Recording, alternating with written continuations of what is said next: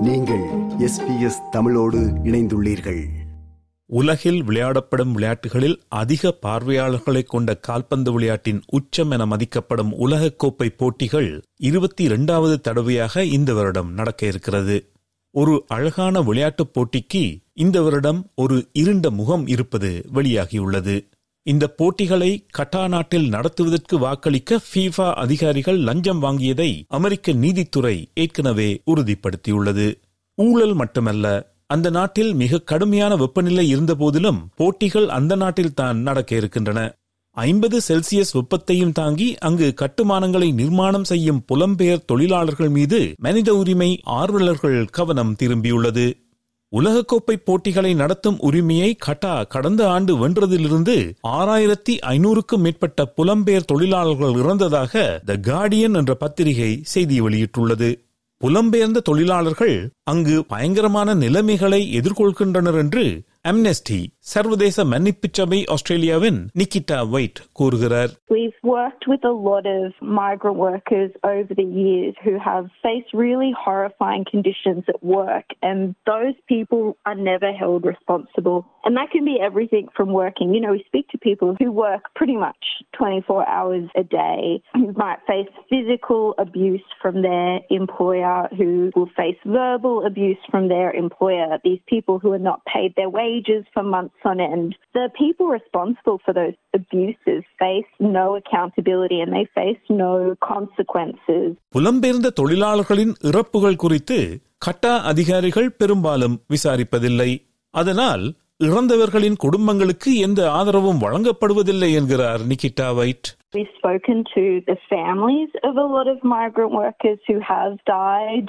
and there is very little investigation into their death. It happens in Qatar, and that's really concerning from Amnesty's point of view because from speaking with the families, these are people who die very suddenly. They die after working really long hours in the Qatar heat, and so their deaths are really concerning, obviously for their families, but also for the whole community. பெரும்பாலும் பாகிஸ்தான் நேபாளம் மற்றும் இந்தியாவிலிருந்து கட்டா சென்று தொழில் செய்பவர்கள் கொத்தடிமைகளாக நடத்தப்படுகிறார்கள். அவர்களுக்கு ஊதியம் சரியாக வழங்கப்படுவதில்லை மற்றும் கஃபாலா என்ற திட்டம் மூலம் அவர்களது முதலாளிகளின் விருப்புகளுக்கு கட்டுப்பட்டு நடக்க வேண்டும் என்று அம்னெஸ்டி கூறுகிறது.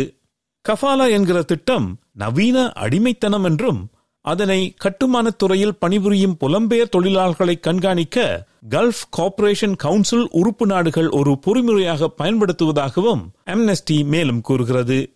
இதன் அடிப்படையில் தொழிலாளர்கள் தங்கள் வேலையை மாற்றவோ அல்லது தங்கள் முதலாளியின் அனுமதியின்றி நாட்டை விட்டு வெளியேறவோ முடியாது. அத்துடன் இந்த பொறிமுறையின் உதவியுடன் தொழிலாளர்கள் மீது இன பாகுபாடு மற்றும் சுரண்டல் இலகுவாக மேற்கொள்ளப்படுகிறது என்று மனித உரிமை ஆர்வலர்கள் பரவலாக கண்டனம் செய்கிறார்கள்.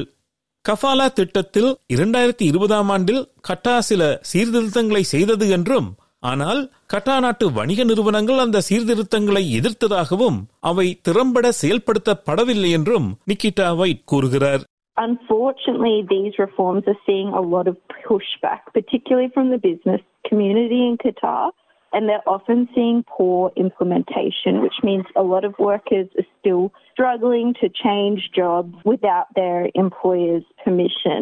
உலகக்கோப்பை போட்டிகளுக்கு முன்னதாக கட்டாரின் நிலைமையை பற்றி வீரர்களுக்கு உணர்த்துவதற்காக மனித உரிமை குழுக்களுடன் சொக்கரூஸ் வீரர்களுக்கு தொடர்புகளை ஏற்படுத்தி கொடுப்பதாக முன்னாள் மெட்டில்டாஸ் அணி தலைவரும் ப்ரொஃபஷனல் ஃபுட்பாலர்ஸ் ஆஸ்திரேலியா என்ற குழுவின் இணை தலைமை அதிகாரியுமான கேட் கில் கூறினார் They've asked that of us, so it's been our responsibility to be able to connect them with those experts so that they can then listen. And we've listened to what the players have asked of us. Just make sure that, that they're informed. Obviously, that wasn't their decision for the tournament to be held where it is. They've become the face of that decision. So I think they've taken it upon themselves to make sure that they have all the information at hand so that they feel like when they're there and they're challenged or they're asked of their thoughts and opinions that they have an informed starting point to be able to articulate their answers to that.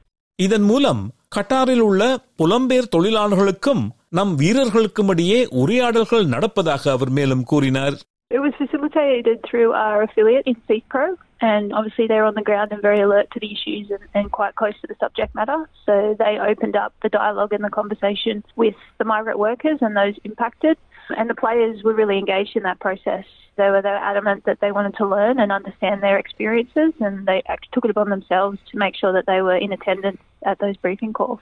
Mustafa Gadkari என்பவர் கட்டா உள்ளிட்ட நாடுகளில் உள்ள ஓரங்கட்டப்பட்ட மக்களின் மனித உரிமைகளை பாதுகாக்கும் தொண்டு நிறுவனமான எக்யூடெம் என்ற நிறுவனத்தின் நிர்வாக இயக்குனர் தங்கள் உரிமைக்காக குரல் எழுப்பிய அறுபது புலம்பெயர் தொழிலாளர்களை கட்டா அரசு கைது செய்ததாக கூறுகிறார் Mustafa Qadri There's a really big concern, firstly, that we have a system, despite all the talk of reform in Qatar, that still punishes workers when they complain about their situation. That despite that, workers aren't getting paid. And it's very efficient at punishing them and kicking them out of the country.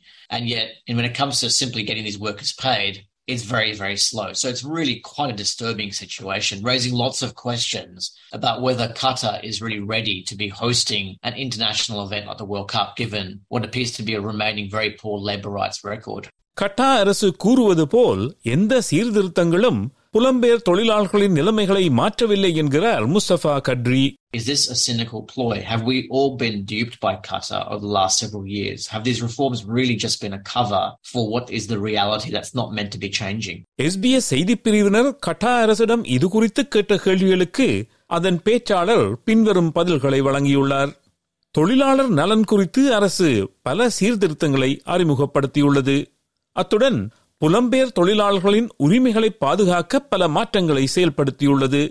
இந்த நடவடிக்கைகளில் கஃபாலா முறையை ஒழித்தல் தொழிலாளர்கள் எப்பொழுது விரும்பினாலும் நாட்டிலிருந்து வெளியேறலாம் பணியிலிருந்து மாறுவதற்கு தடைகள் நீக்கப்படும் அனைவருக்கும் குறைந்தபட்ச ஊதியத்திற்கும் மேலதிகமாக ஊதியம் வழங்கப்படும்.